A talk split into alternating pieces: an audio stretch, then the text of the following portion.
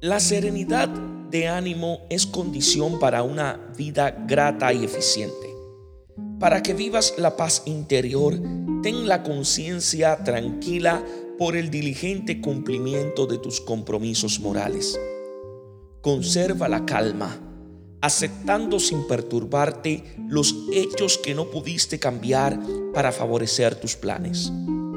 Las dificultades de la vida no son catástrofes insalvables, sino oportunidades de ejercitar tu iniciativa para solucionarlas. Si enfrentas la adversidad de mal humor, bloqueas la salida exitosa hacia la prosperidad. La serenidad es la tranquila objetividad que te permite resolver tus problemas. Dios os bendiga en sabiduría y en santidad.